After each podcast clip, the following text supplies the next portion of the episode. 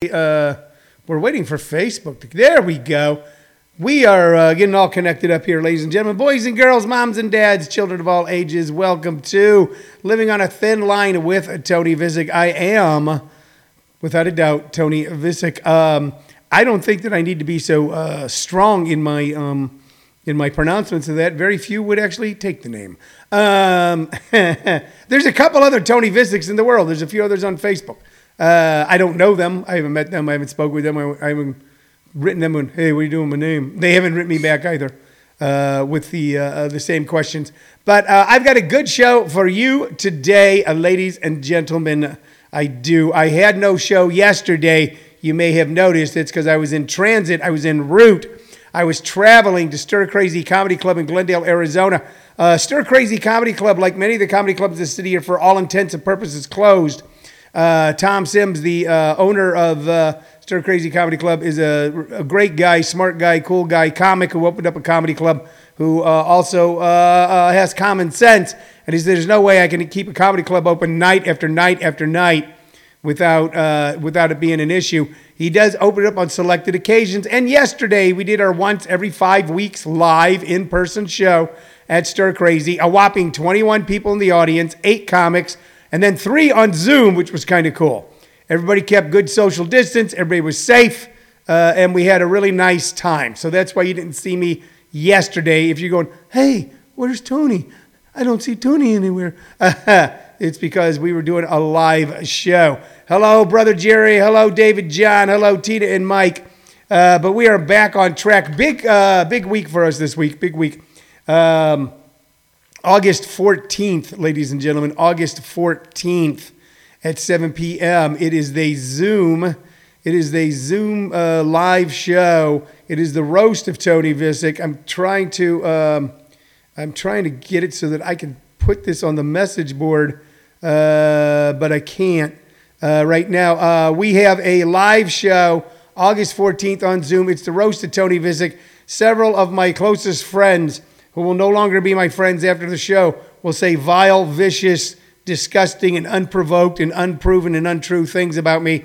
And then I will take a turn at them. It'll be one of the best roast shows you've ever seen. We've uh, people have put these on now for several years. This year, your uh, your uh, uh master of ceremonies, none other than Kevin Brown, U.S. Marine Kevin Brown. I can't be too mean to him because then he will uh, he'll booby trap me. So That's uh, tickets are available at tickets are available at uh, uh, what am I trying to do here? And I can't get it done. Uh, there we go. I'm trying to put the link up for the show right now. All right, that's what I'm trying to do. If you wonder what the hell's good, there we go. Oh, I almost had it. Hold on, hold on. You know, Facebook is not your friend. It's not really. It's just not your friend. Um, now it won't paste. Hold on, I'm gonna get this. Uh-huh. I know you're going, this is ridiculous. Why am I watching this crap? This guy's trying to do something here. With, uh, that didn't work. Uh, I'm about ready to say fuck it. Uh, we're going to try it one more time. All right, we're going to just hit that, and then we're going to hit that, and wait for the paste. Ah, we had it and it went away. Uh, there we go. All right. There, if you're looking in the uh, chat dialogue, you can see the uh, uh, see how you can purchase tickets for this Friday's show. Once again, a portion of the proceeds will go to the Maricopa Food Pantry. We're also raising money for the Maricopa Food Pantry uh, right on my Facebook page, and my birthday is the uh, 13th. Uh, Tina Michael says, Get your grandson. To roast me? To roast me? Sure. He's saying, Sure. He's over here. He's in the room right now. Uh, and he is so excited by my show, he's watching something else. So, uh, I don't know, maybe, maybe. What would you say bad about your grandpa? What would you say bad about your grandpa?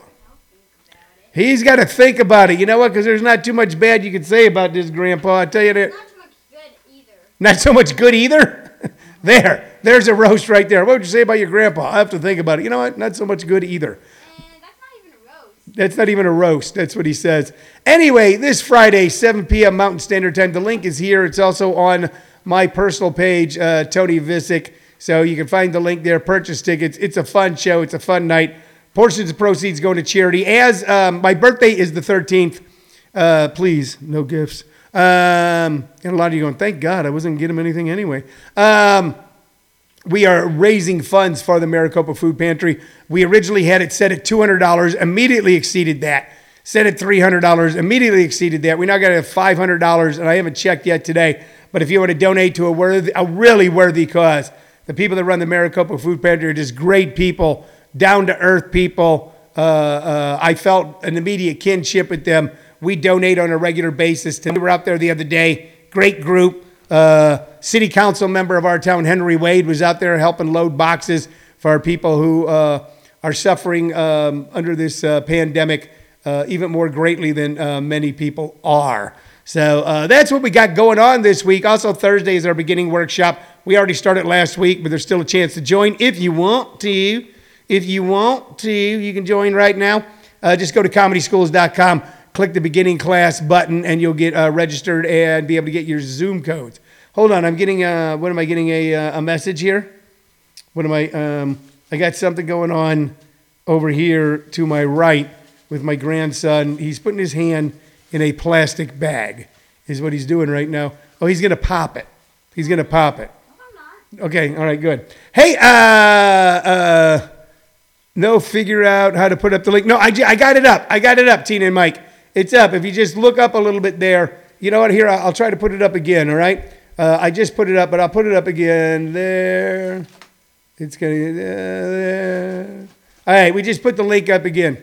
So it's going to be a fun night, okay? It's going to be a fun, it, there. And there it is. There's the pop bag that I was promised would not be popped. But uh, uh, he popped it behind pop. All right, this show is built around three things, ladies and gentlemen. Three things. It's on three platforms Comedy Schools Radio Network.com. YouTube on the Comedy Schools channel, and uh, right here on Facebook Live. Uh, pretty soon we're going to go up live on Instagram as well. One of the cool things that I'm beginning to find out, one of the things that's kind of surprising to me is just how many people actually listen on ComedySchoolsRadioNetwork.com.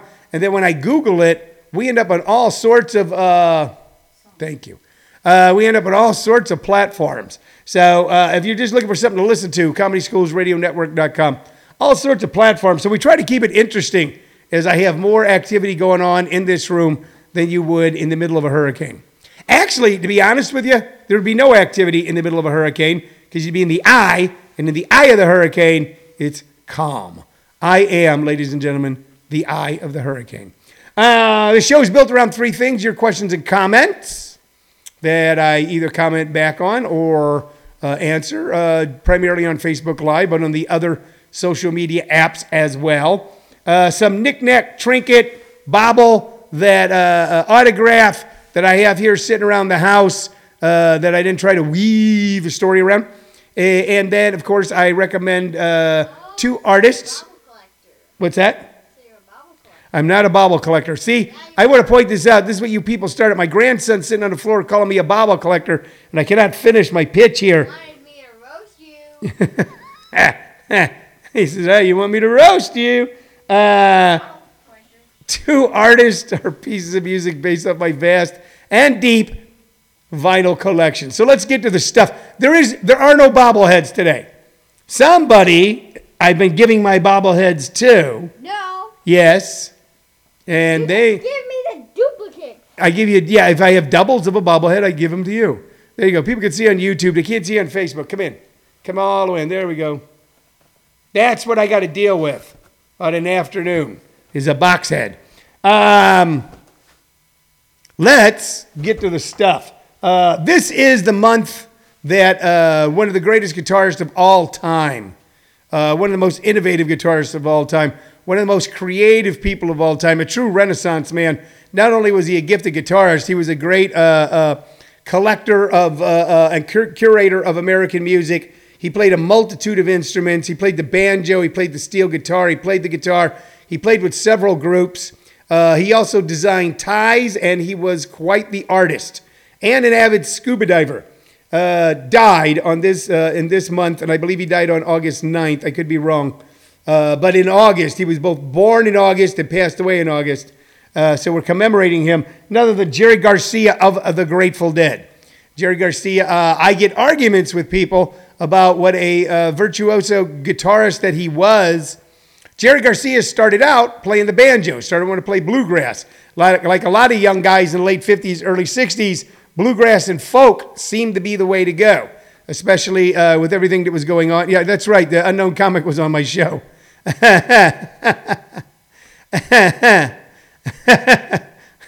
That's funny. Kevin Brown says, Hey, hey, Tony and others. Hello to you, Kevin Brown. Master of Ceremonies for this Friday's Roast Show has joined us. Uh, Jerry Garcia started out playing bluegrass and folk, was actually teaching music, and eventually switched to the electric guitar. Formed a band called the Warlocks, which was renamed the Grateful Dead. Played with the Grateful Dead for many years, uh, and of course, also played with the Jerry Garcia Band and others. He played the steel guitar with the New Riders of Purple Sage and with Crosby, Stills, and Nash. If you know the song Teach Your Children by Crosby, Stills, and Nash, the steel guitar, the iconic steel guitar breaks on that song were recorded by none other than Jerry Garcia. So we're commemorating Garcia and the Dead today. I got some memorabilia here from shows, uh, other things. I got a calendar here from 1986. 1986 was a uh, fascinating year for me to uh, uh be going to Dead shows, and I went to a lot of Grateful Dead shows.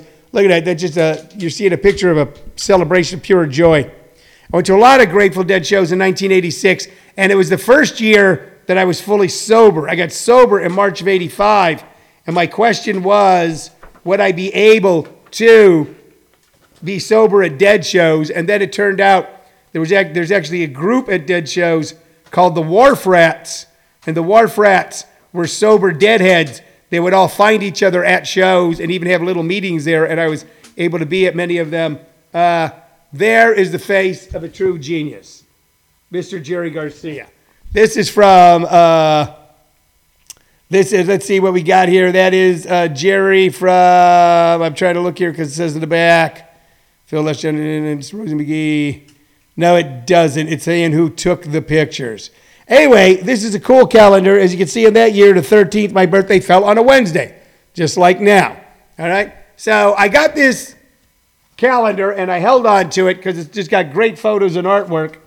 A few years later, ladies and gentlemen, someone bought me for my birthday the 1994 Grateful Dead calendar. Now, most bands would not have lasted from 1986 to 1994. They just don't. This band started in 1965 and a version of it is still going today. Um, see if we can find a picture of Jerry from 1994 and see what fame and fortune did to the man. Uh, hold on, hold on, hold on. I'm looking, I'm looking. There's Phil. January, we don't have him. There we got Brett, we got Phil.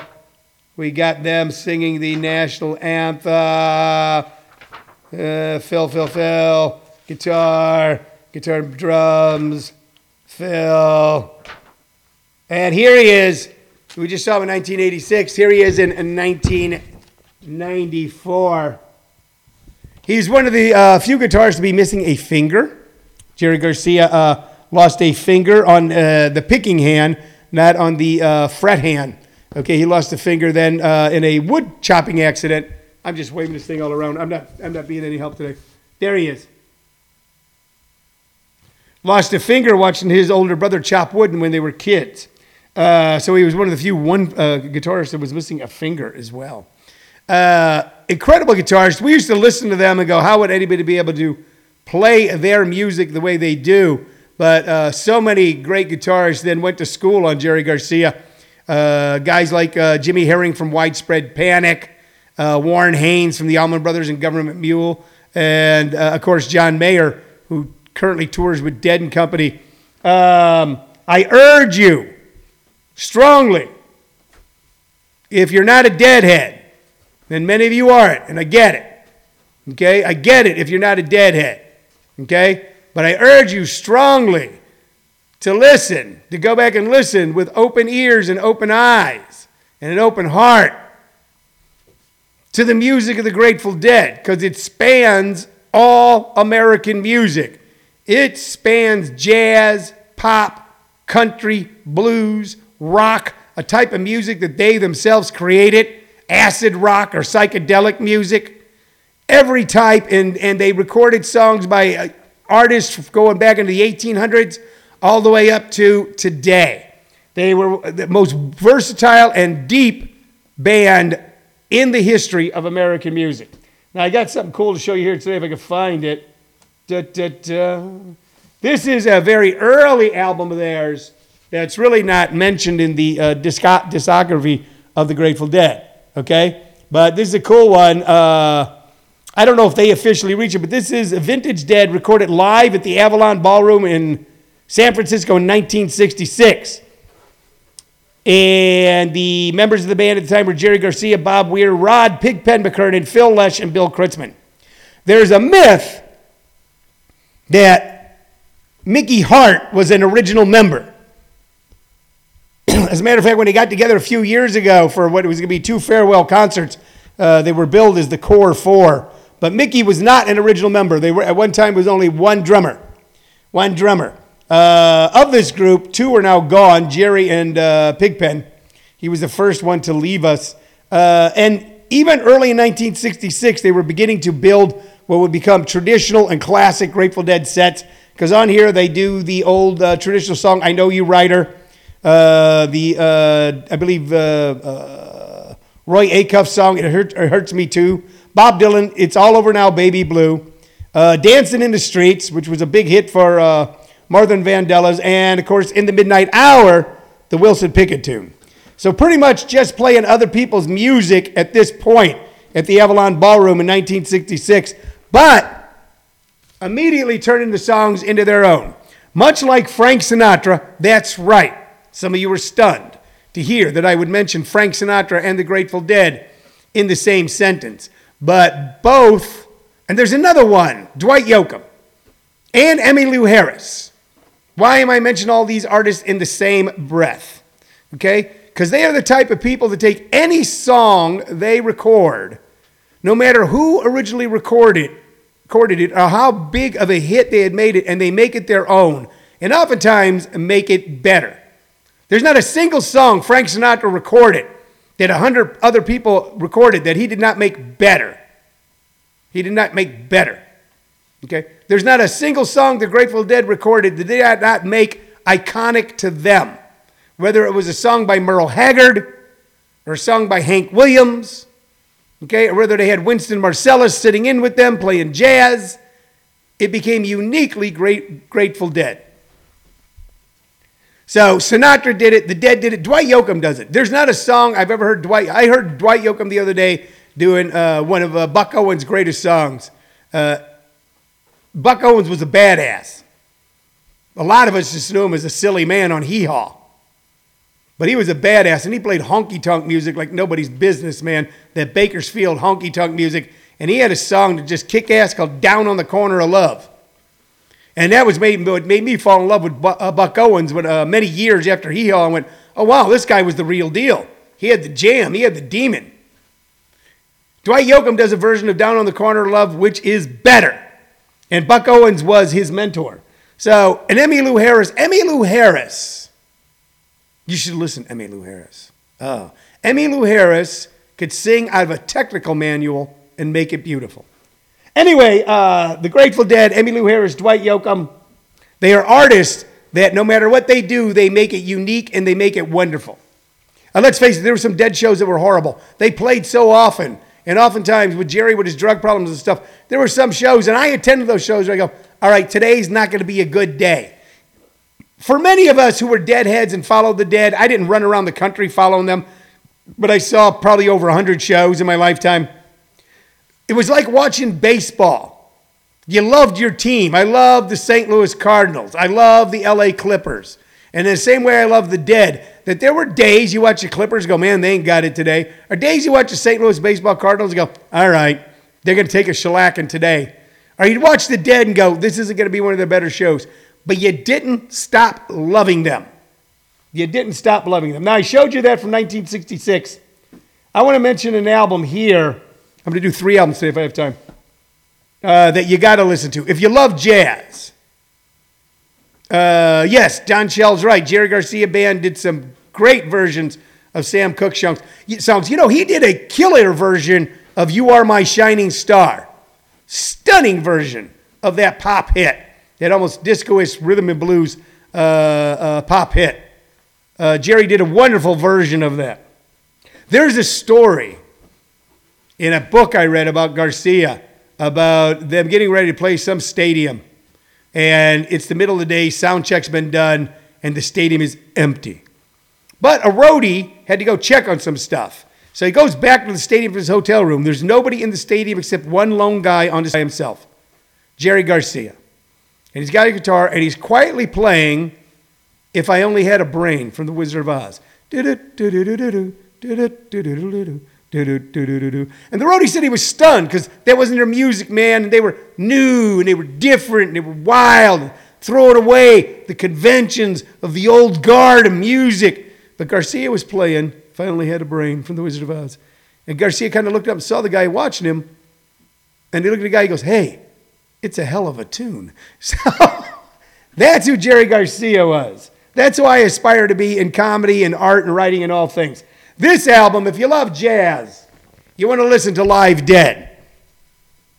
What people said about Live Dead was Live Dead, it rivals are as equal to or emulates Coltrane. What they do with the music here. There are four albums, and I'm missing one, but I unfortunately have it on CD. But I've had this since I was a little kid. You imagine being like 13 years old and listening to Live Dead, The Grateful Dead. The first side, side one, is a 23 minute song called Dark Star. It's one of the greatest jazz, freeform, improvisational songs you've ever heard. Side two is two songs, St. Stephen and the Eleven. And those two songs kind of established them in St. Louis, where I grew up, because they got played a lot on FM radio there as one of the most innovative and stunning and talented bands being played on the radio and touring. Side three, they kind of do Pigpen's uh, Rave Up. This was Pigpen's Time to Shine. Turn on your love light. Side four, Death Don't Have No Mercy which is a traditional old blues uh, tune, and then a quick, uh, and then feedback for nine minutes. These fucking guys did a double album, and on it they put nine minutes of feedback. So, but if you want to hear something, if, if you like jazz, if you have an open mind, if you're willing to listen, listen to Dark Star by the Grateful Dead. Listen to it at night. Listen to it while you're driving. If you're ever on a long drive at night, if you're ever out in the desert on a long drive at night, and I've been on many long night desert drives. And by the way, there's nothing more peaceful and calming and wonderful than a long drive on a desert night when there's not a cloud in the sky and you can see thousands of stars.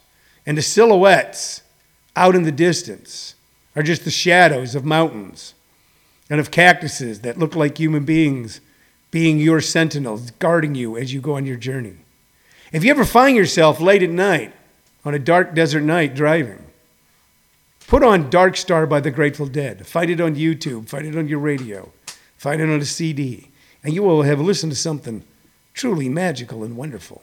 And that's a gift. This week's my birthday, but I'm truly, honestly giving that gift to you. Okay, we're going to wrap up for today. Okay, we're going to wrap up for today. Hey, uh, remember, ladies and gentlemen, uh, if you're still thinking about doing a stand up comedy workshop this Thursday, yes, Sullivan. Sullivan, got to come on on both screens. You can only see on YouTube I there. know. There. What do you got to say?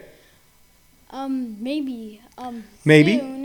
Soon. Like when you tell the albums, Yeah? you actually will. Um, you can play like a little bit of it. Play a little bit of the albums. That is that is a suggestion. And if we had uh, the money for musical rights, we would. And we're still trying to work our way around that.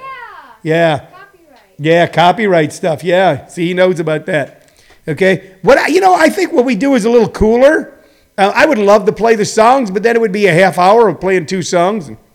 I would love to do that, but I think, ladies and gentlemen, if I can get at least one of you to listen to one of the songs I recommend, I've done, and you sit and you choose to listen to it, I've probably done more for you than if I play it myself.